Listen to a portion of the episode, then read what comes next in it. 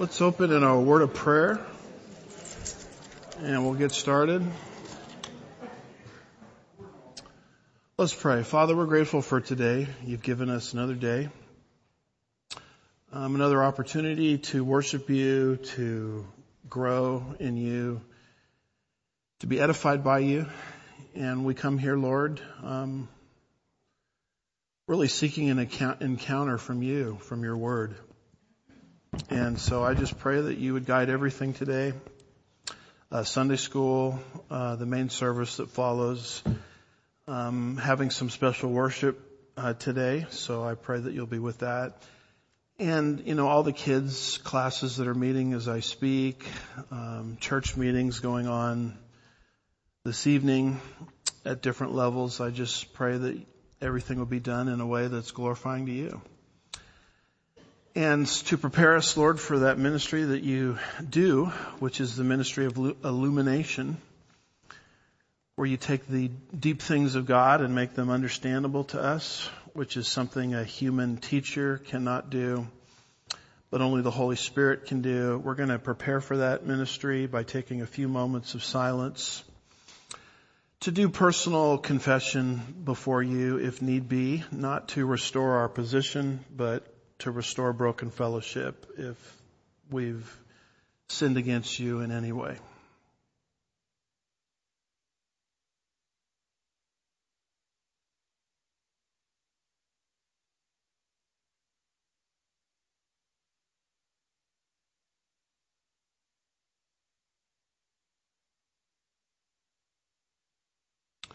We remain, Lord, thankful for the comprehensive provision you've given to us um, not only giving us right standing before you through Jesus,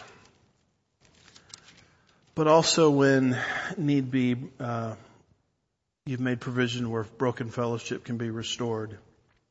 We thank you, Lord, for the promise of 1 John chapter 1 verse 9, which says if we confess our sins, he is faithful and righteous to forgive us of our sins and to cleanse us from all unrighteousness. And so now, Lord, we just ask that you would have your way at Sugar Land Bible Church. We'll be careful to give you all the praise and the glory. We ask these things in Jesus' name. God's people said, Amen. Well, come on in, everybody. The water's fine.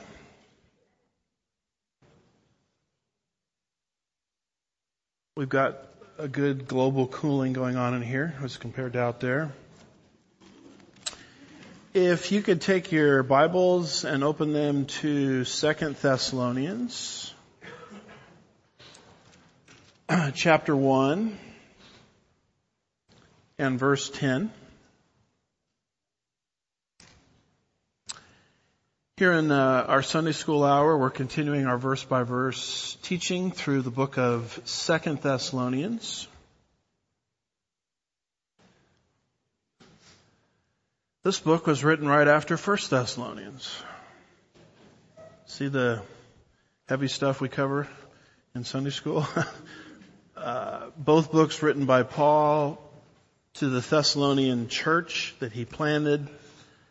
He wrote to them on the same missionary journey uh, that he planted the church uh, during. They were just babes in Christ.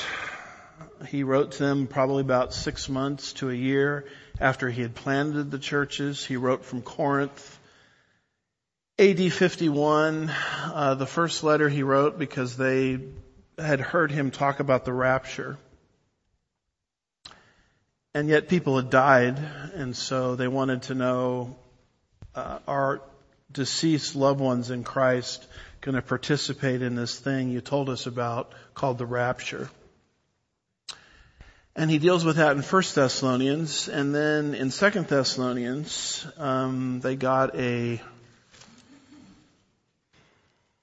forged uh, Facebook message. Let's put it that way.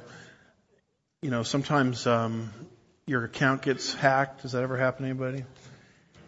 And they send out some email in your name, and it's obvious you didn't write it so that's, that's happened a couple times here at Sugar Land Bible Church. An email goes out to you, signed from me, asking you for money. So if that happens, that probably isn't me. I don't think I would have ever done that or would ever do it. And everybody kind of panics and they call the office and everybody's kind of thrown into this state of confusion.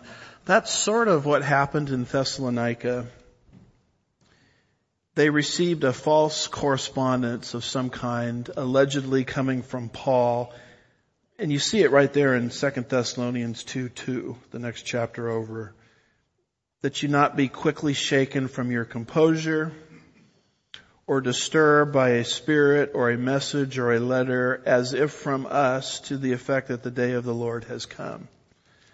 So he's basically writing this book to explain to them that they are not in the day of the Lord. And what he had told them earlier was right, that they would escape the day of the Lord via the rapture.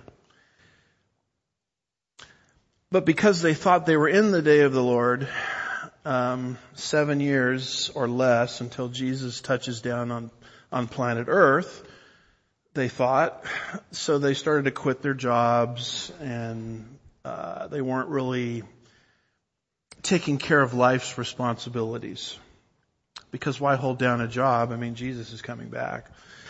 So he writes this book to correct that problem. The book has three parts. I'll give those three parts to you in just a second. But it's the proper balance between doctrine and practice. Between working and waiting for the Lord. You know, the idea that yes, Jesus can come in the next split second. But when you use that belief as an excuse to not take care of basic life's responsibilities, I'm not going to pay my rent. I'm not going to pay my mortgage. You know, I'm not going to save for retirement. Uh, I'm not going to save money to put my kids through college because Jesus is coming back. Once you start moving in that direction, it's a crossing of the line and you now have not just bad doctrine, but bad practice. So here in chapter one, he's commending them for their growth chapter 2, he's going to correct their bad doctrine. He's going to, he's going to try to undo the damage that they picked up through this forgery. And then in chapter 3, uh, it's easy to memorize this outline, just the letter C times 3. He's going to deal with the consequences of their bad doctrine. So chapter 1, commendation, chapter 2, correction, chapter 3, dealing with the consequences or the fallout. So we're in that section of Second Thessalonians where he's commending them for their growth. And it's kind of interesting that before he corrects them, he commends them. So there's a lot of good things happening in Thessalonica in spite of some of the bad that he's going to start talking about. So here in chapter one, he's commending them. He reminds them of grace. They're standing before the Lord in grace verses 1 and 2. He expresses thanksgiving for them. Verses 3 through 4, he tells them to act according to their kingdom identity. Verse 5, he doesn't say there we're in the kingdom because you're not going to have bad email situations in the kingdom. Amen. There's not going to be any more misinformation or disinformation he tells them the kingdom is future, but at the same time, he says you're going to inherit that kingdom. So you need to represent kingdom values on Satan's soil, and that's why you're being persecuted in verse 5. He tells them in verses 6 through 9 not to get overly discouraged about their persecutors. The unbelieving Jews are persecuting them. And that's where Paul explains, don't worry about that. God is going to deal with unbelievers in the end time. Verses 6 through 9. And in fact, it's in that section he starts to describe the second advent, not the rapture. Verse 7, verse 8, second advent, and he describes what God is going to do to these unsaved people. He's going to bring violent judgment against them. So that section reminds me an awful lot of what John the Baptist said in John 3:36. Uh, he who believes in the Son has life. Um, but he who does not obey the Son does not see life, but the wrath of God abides on him. So that's a different way of looking at those that persecute us. You start to look at them through that lens and you start to feel sorry for them instead of being angry at them. So he deals with that in verses 6 through 9, and then you get to verse 10, and he contrasts their fate, the fate of the wicked, with our fate, the fate of the believer. And so I entitled this um, lesson, Kiss the Son. And son there is not S-U-N, don't worry. It's S-O-N. Um, and you'll see exactly where I'm getting that from as we proceed from verse 10, hopefully to verse 12 today. But notice how different the fate of the believer is in comparison to the unsaved. And take a look, if you could, at verse 10. He says, when he comes to be glorified in his saints on that day to be marveled at among all who have believed, for our testimony to you was believed. So kind of looking at verse 10 and taking it apart verse by, uh, piece by piece there, he says in verse 10, when he comes to be glorified in his saints. And he's talking about the fact that when God, Jesus Christ, imposes judgment on unbelievers, when Jesus returns, he is going to be in a state of glorification. And those that are coming back with him, which I think is us, because we're raptured, we're in the Father's house for seven years. Jesus and Paul both said that where Jesus goes, at that point we go. He's coming back to the earth and as he comes back to the earth, he's in a state of glorification.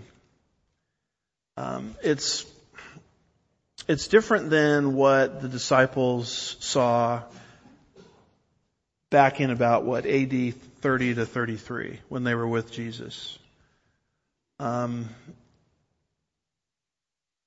what John saw about 60 years later on the island of Patmos, where John described the glorified Christ, Revelation chapter 1. When John saw that, and keep in mind, John is the disciple whom Jesus loved. That's how John describes himself. John is the one that leaned against the chest of Christ in the upper room.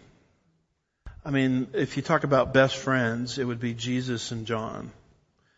But 60 years later, when John was marooned by Domitian on the island of Patmos at the end of the first century. John is about 90 years old and he starts to describe a portrait of Jesus that he saw, Jesus in his glorified state. And when John saw this, he was shaken to the absolute core of his being. He uh, fell down as if he was dead. And had Jesus not touched him and gave him courage in the midst of that, uh, John would have just, I don't know what would have happened to John. He wouldn't have been in much of a condition to write the book of Revelation. And so when Jesus comes back, that's how he's going to be. He's not going to be a sidekick of Allah, the way Muslims teach it. He is, and you see it all in Revelation 19, he's going to be the King of Kings, the Lord of Lords, the armies of the earth are going to be gathered against him and he's going to speak. Uh, that's why it talks about a sharp sword protruding from his mouth. He's going to speak and they're going to die instantly. Some uh, Bible teachers say he's going to say drop dead. and all of these people that oppose him are just dead in an instant. And it's kind of interesting that when you read Revelation 19, there's not even a battle. It's kind of anticlimactic, climactic in that sense. And that's what Jesus is like when he comes back. And that's how we're going to be. We will be in a glorified state as well. Colossians chapter 3 verse 4 says, when Christ who is our life is revealed. then you also will be revealed with him in glory. So it's like um, at the end of a wedding ceremony, I now pronounce to you Mr. and Mrs. So and so. It's public. The, the world is supposed to see it. There's a public pronouncement. And that's the kind of situation we have when Jesus comes back at his second advent to judge unbelievers. He's coming back in glory. And you look a little more carefully at verse 10 and it says, when he comes to be glorified in his saints, and then it says on that day. Now what specific day would that be? That would be the day of the second coming. The rapture of the church on the left hand side of the column has already transpired, and now what we're dealing with is the second advent. He's not coming in the air, but this time he's coming to the earth.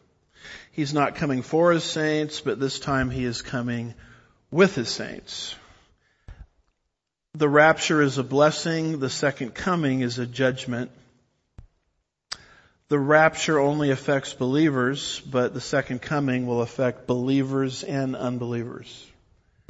Uh, there'll be believers on the earth that will be spared. There will be unbelievers on the earth that will be killed immediately or sent into Hades. The rapture is something that is sort of, I don't know if this is the best choice of words, it's invisible in the sense that it only concerns the church age believer, but the second coming, every eye will see him. It's visible to all. The rapture is announced by an archangel, but the second coming, he's coming back with myriads of angels. The rapture is a resurrection um, that's that takes place immediately with it. Not so much the second coming. There is a resurrection, but it's not immediate the way it is with the rapture. The rapture is a rescue operation for the church. The second coming is a rescue operation for believing Israel at the end of the tribulation period. And we know that we're dealing here with the second advent just by looking at the surrounding context. If you go back to verse 7, it says to give relief to you who are afflicted. In other words, even the, even us in heaven receive relief at this point because Satan is being deposed finally. Justice is being done. To give relief to you who are afflicted and to us as well when the Lord will be revealed from heaven with his mighty angels in flaming fire. That's a second advent context. Verse 8, dealing out retribution to those who do not know God and to those who do not obey the gospel of our Lord Jesus Christ. So this is going to take place on that day. On what day? Far right hand side of the screen, the day of the second advent. And as I mentioned before, as he's returning, he's coming back with his glorified ones. Where do we see that in the Bible? We see it in Jude verse 14 which says it was also about these, these men that Enoch in the seventh generation from Adam prophesied. In other words, Enoch, prior to the flood, made a prophecy. It was about these men that Enoch in the seventh generation from Adam prophesied saying, behold, the Lord came with many thousands of his holy ones. When you look at Revelation 19 verse 14, describing the second advent of Christ, it says the armies which are in heaven, clothed in fine linen, white and clean, were following him on white horses. Now who is this talking about? To some extent it could be talking about angels. Because we know that when Jesus comes back, he's coming back with myriads of angels. Matthew 25 verse 31 says, when the Son of Man comes in his glory and all the angels with him then he will sit on his glorious throne. So the, the glorious ones, the heavenly ones, probably is a reference to angels. But when it starts talking about the armies, plural, of heaven, I don't think it's just talking about the angels. I think it's talking about the church, the previously raptured church. And we're returning with Jesus to rule and reign under his uh, delegated authority. And so what's happening in your life right now is preparatory for that role that you will exercise in the kingdom age uh, when these events take place. We talk frequently in this church about the three tenses of salvation. Justification, the past tense of salvation, we're freed from sin's penalty at the point of faith alone in Christ alone. Then there's the growth stage of salvation. We're, we're gradually being delivered from sin's power, hopefully. We're not sinless, but hopefully we're sinning less. Amen as we're learning about the resources that we have in Christ and gradually what's happening is our lives are being in daily life transformed into the image of His Son. But then as there's the point of the rapture or death, whichever comes first, which is the present tense of, uh, excuse me, future tense of salvation, where we will be delivered from sin's presence itself. I will be in a body that's resurrected that doesn't even have a sin nature. I won't even have the ability to sin. Right now I have the ability to sin. I know that's a big shock to you out there. Uh, and, and you guys, I'm looking at how spiritual you look. I'm not sure if you have that same ability that I have. Does anybody have the ability to sin today? All right, the ones that didn't put their hand up are sinning also because they're they're bearing false witness.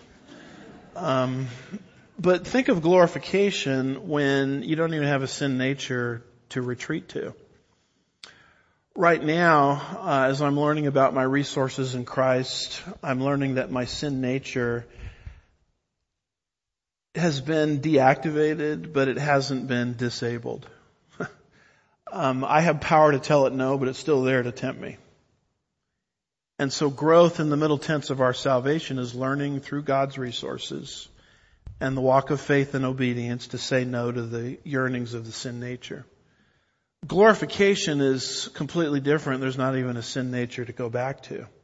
So we are returning with Jesus. He is fully glorified, just like John saw him on the island of Patmos.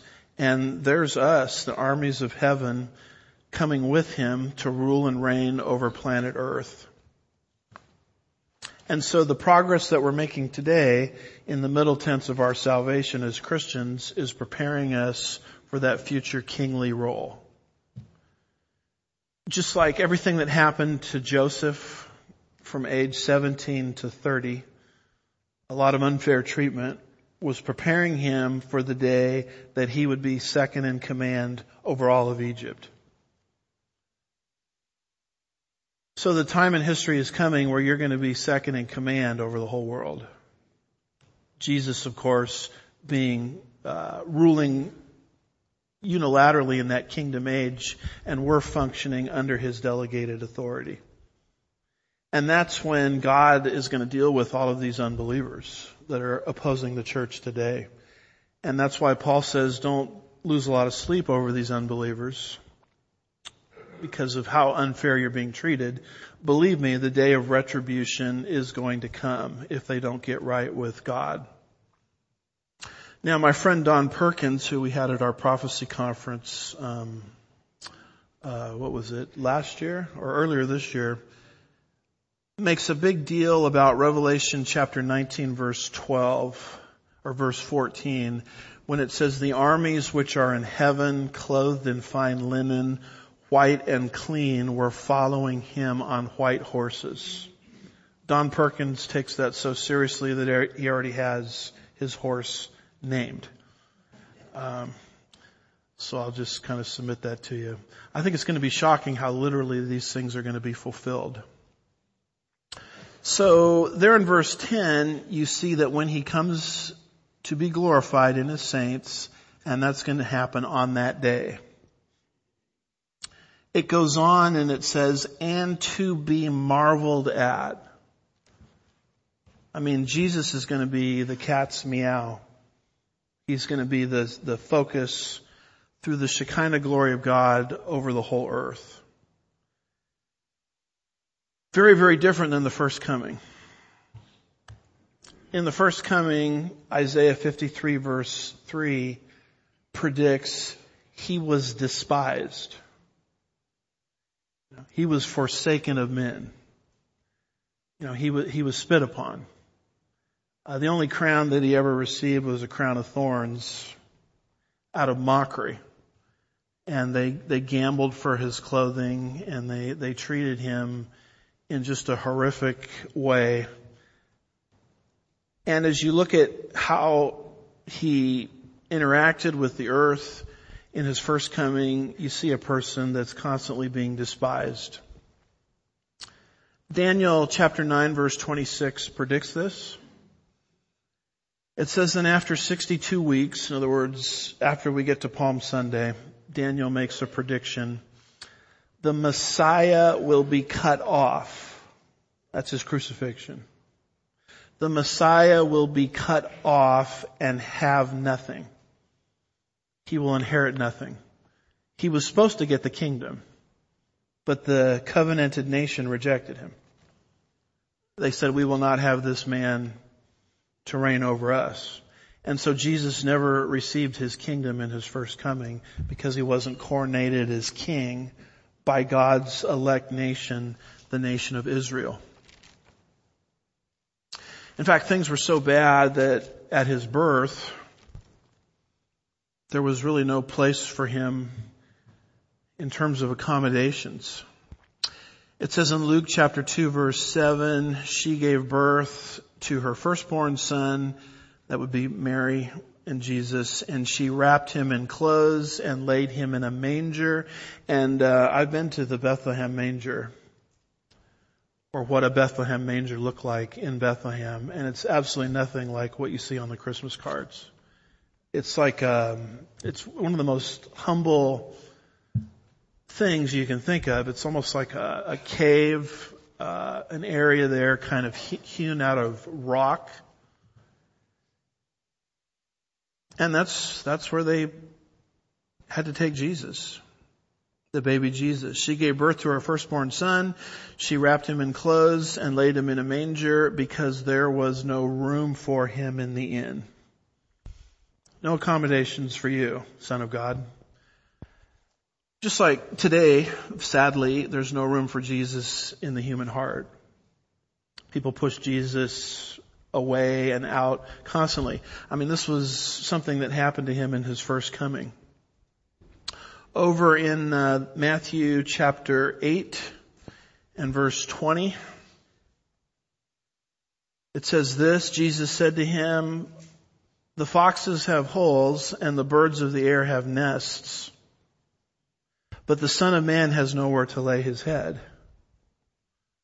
So the, the animal kingdom has better accommodations than I have. So he was, just like Isaiah said would happen, he was despised in his first coming. That's why when you read verse 10, it's such a big deal because he's no longer despised. He's no longer rejected he no longer is crowned with a crown of thorns out of mockery.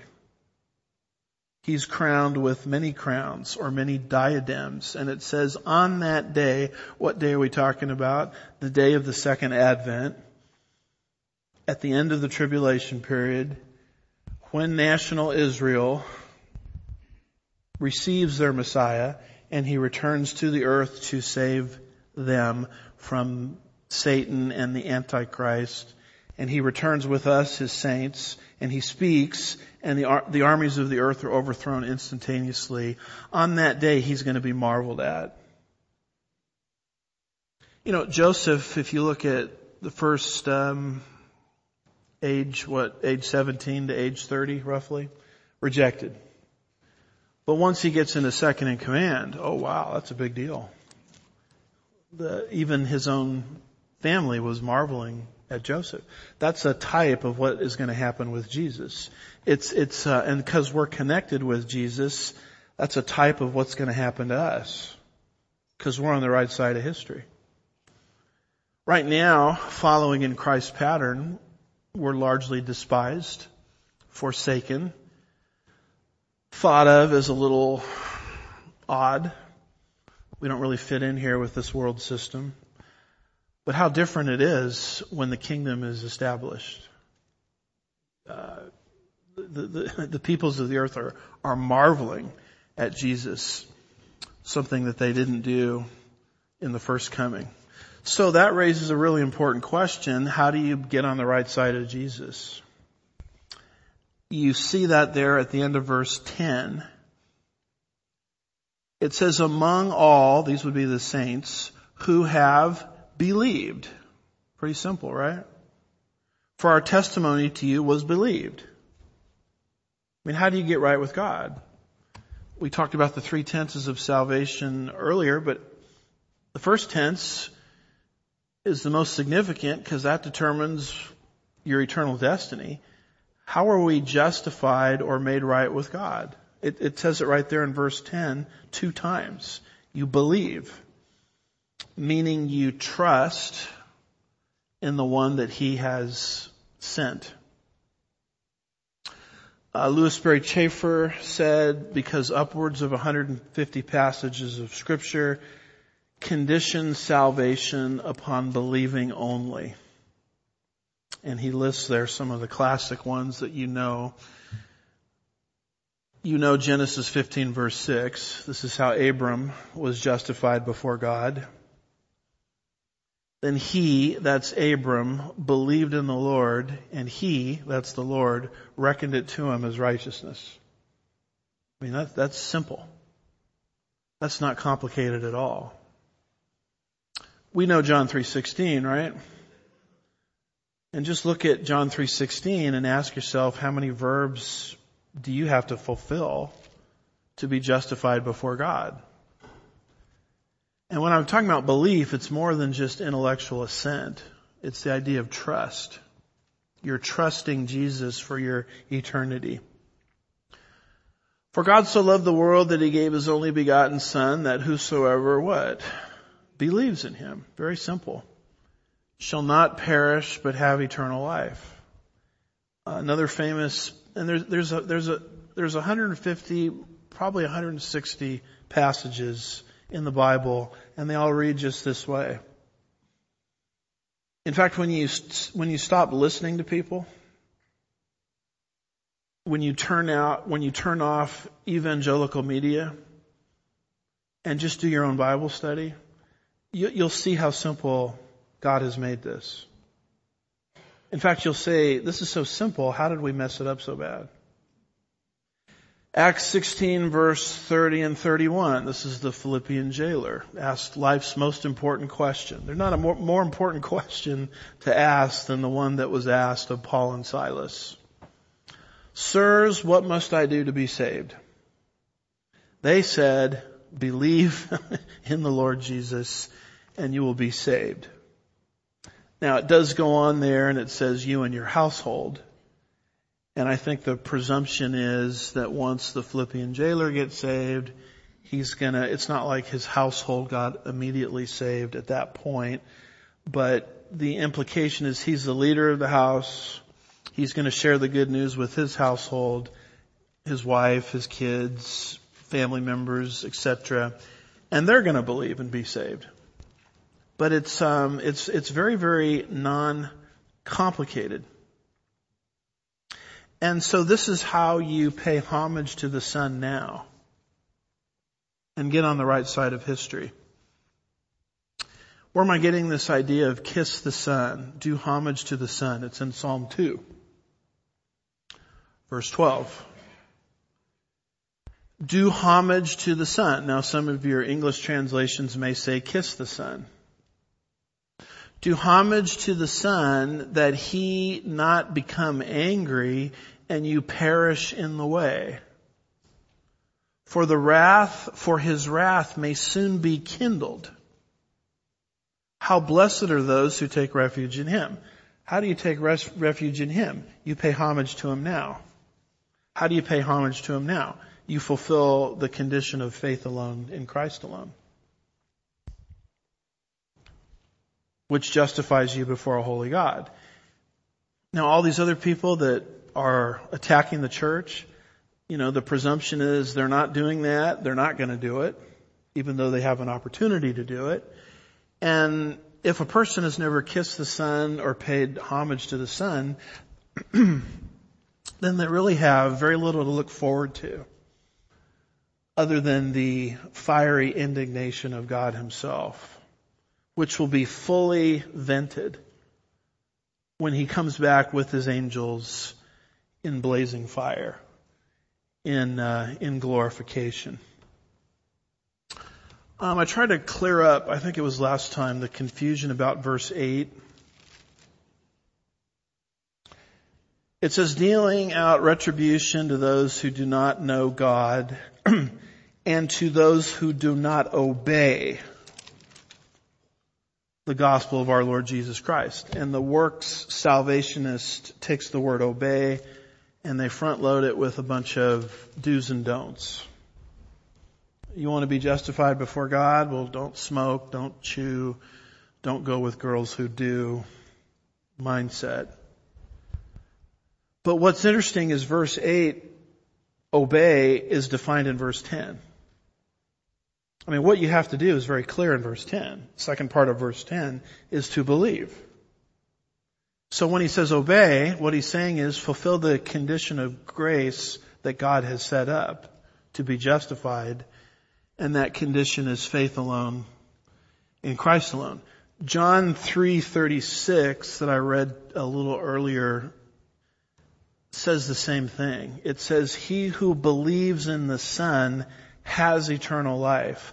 But he who does not obey the Son will not see life, but the wrath of God abides on him. How do you define that word obey? You define it by the word that comes before it, which is to believe.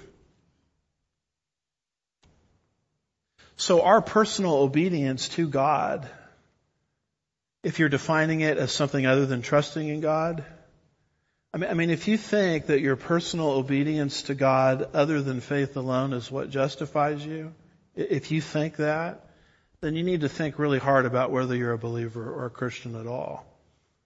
Because all you've done is recycled works righteousness. Yeah, but pastor, you know, when you talk like this, you're making it sound like obedience to God isn't a big deal. Oh, it is a big deal.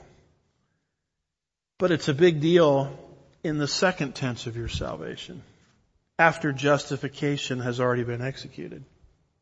Because if you won't obey God, you can't grow as a Christian. And you can't be fully rewarded at the Bema Seat judgment the way God wants to reward you. But that's not a condition for justification, that's a condition for growth. That's not a condition for birth, that's a condition for growth. And there's a big difference between birth and growth. People are born into the world all of the time. And yet because of bad nutrition or bad hygiene or, you know, not being taught, you know, social skills properly or whatever, it's obvious that when you look at them that they're not really growing the way they should. They're not developing the way they should.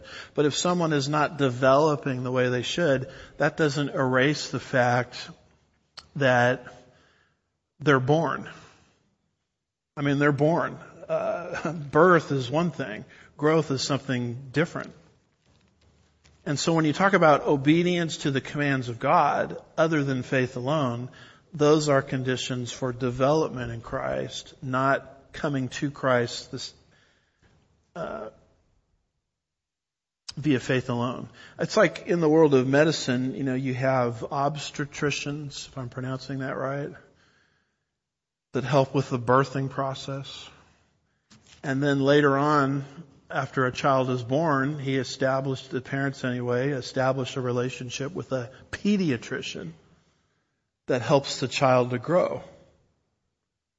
And it's kind of interesting that when you talk to doctors, I've never met one that does both because they're totally different disciplines. The obstetrician is the evangelist, the person with the gift of evangelism that leads people to Christ. The pediatrician, which is more um, my ministry calling. It's to help those that are already regenerated develop the way they should. That's the gift of pastor teacher. Pastor teacher is different than the evangelist. Now, it's very rare to find somebody that has both gifts. There are those out there.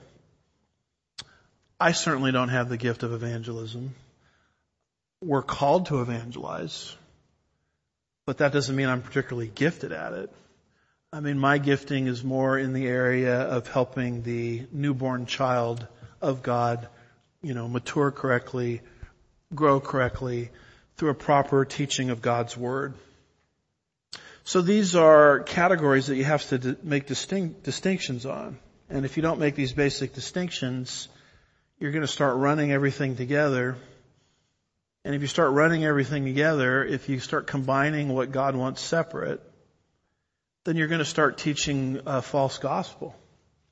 And you're going to make it sound as if getting saved involves doing steps A, B, C, D, E, and F and G and H and I and J and K, um, etc. So hopefully that clears that up a little bit. So we have the reminder in grace. We have Paul's thanksgiving for them, uh, verses three and four.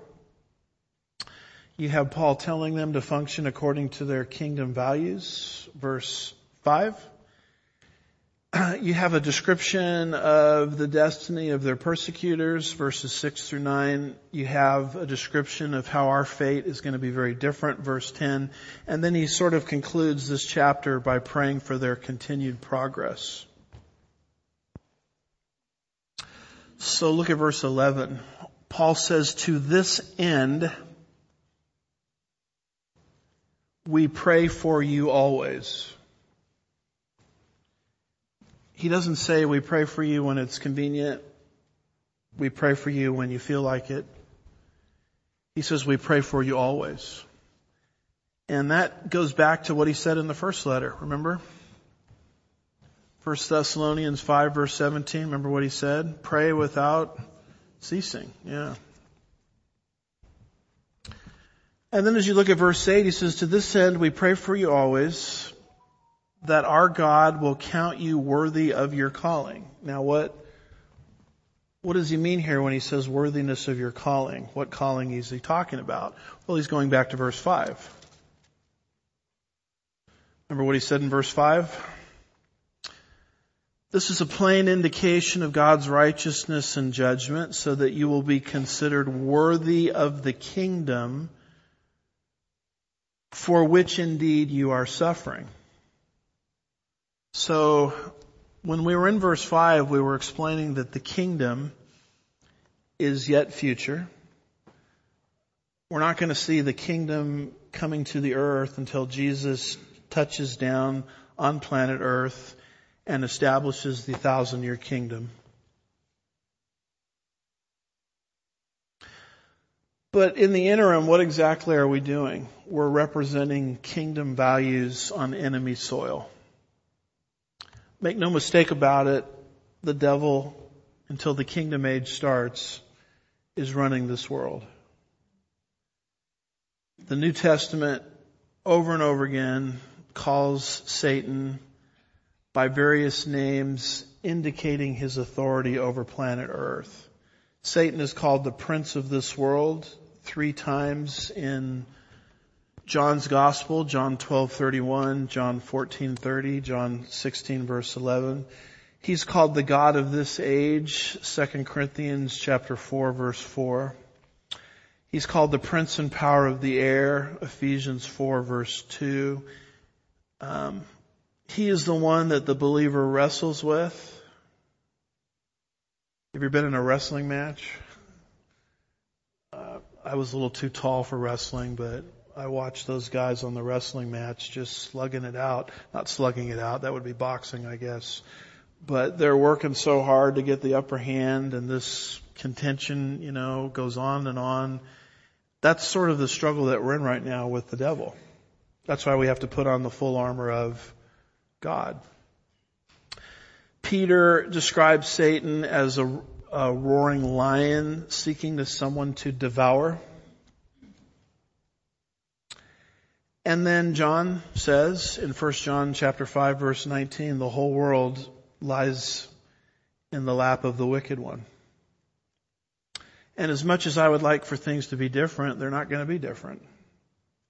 This, this scenario will continue until Jesus returns at the end of the seven year tribulation period and deposes the devil.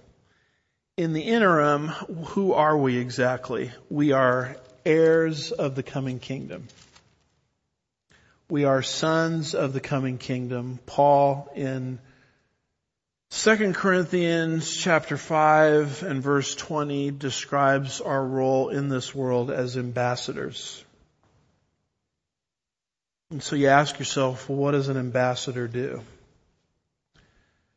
An ambassador is not there for regime change. If I am America's ambassador to Iran, I'm not there to overthrow Iran and the government. I'm there to represent American soil or American values on Iranian soil. That's our role. And because we're in that role representing kingdom values as ambassadors, we represent a value system of the coming kingdom. The calling that we currently have in the world is we sort of stand out. That's why we're called lights in the midst of a crooked and perverse generation. We don't really fit in well. We are just as Jesus experienced in his first coming. We're, we're forsaken to some extent, despised. So when that type of opposition comes against you, as a Christian, you just say, well, praise the Lord. I'm doing what God wants me to do. I'm representing kingdom values in the devil's world. And that's our, that's our calling. So that's why he says verse 11, to this end we pray for you always that our God would count you worthy of your calling. What is that calling? The calling of the Christian is to be salt and light in Satan's world. In a value system that is totally hostile to the value system of Jesus. If you want a biblical explanation of the value system that we're currently under in the devil's world, look no further than 1 John 2, verses 15 through 17. It says, do not love the world nor the things in the world. If anyone loves the world, the love of the Father is not in him. And you, you can't love the world and love God simultaneously. If you're a Christian doing that, you're quenching the Spirit of God within you. Because the value system of the world, the cosmos, and the value system of God are polar opposites. And as long as Satan is running the show, we're marching to a, the world system is marching to a drum that is not God's system. And things won't change until the kingdom comes. Once the kingdom comes, you'll no longer be a just a citizen of the coming kingdom. You'll be a full participant. And then the warfare ends. The warfare doesn't end until the kingdom is established. Now, as for me and my house, we're ready for the warfare to end. Amen. That's why we're to pray, thy kingdom come. But until the kingdom comes, the warfare continues because we're God's people in the devil's world. The devil's world operating by a foreign value system. Your value system as a citizen of the coming kingdom, God's value system. Do not love the world nor the things in the world. If anyone loves the world, the love of the Father is not in him. For all that is in the world, the cosmos, in other words, the philosophy of the day, the Greek word for world here is cosmos, where we get the name cosmopolitan.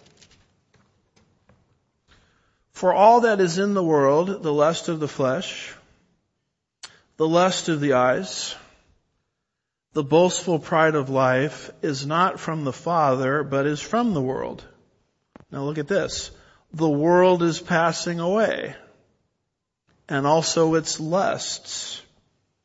But the one who does the will of God lives forever. The world is passing away. Its, its duration is limited. Um, I'm not too much of a fan of things on social media, but there is an interesting thing that people do with the, the, the, the used to be television stars of, let's say, the 1980s. All the beautiful people. And, and they look good, believe me. But then they tell you, they show you what those people, if they're still alive, what they look like today. It's like, wow, talk about fading glory. Uh, and I, I think of that when I think about this verse, the world is passing away. And yet in the 1980s, you look at these stars and starlets, you know, they're the talk of the town you know, now they're pushing the grave, um, moving towards the uh, ash heap, so to speak. They're obviously in a state of decay. It's like, what in the world happened to them? And they're, they were showcased in a world that's passing. That's why we're not to fall in love with the world or the television stars in the 1980s, although at the time, it was easy to try to imitate them, emulate them, be like them, and they're, they're just fading glory when you look at the big picture. So that's who we are. I, I don't like this world system. I really don't. I wish the Lord would come and get the show on the road. I pray all of the time, thy kingdom come. I don't like opposition all of the time. But as I experience opposition as a Christian representing God's values in Satan's world, I'm walking in my calling. This is what I'm called to do in the present age.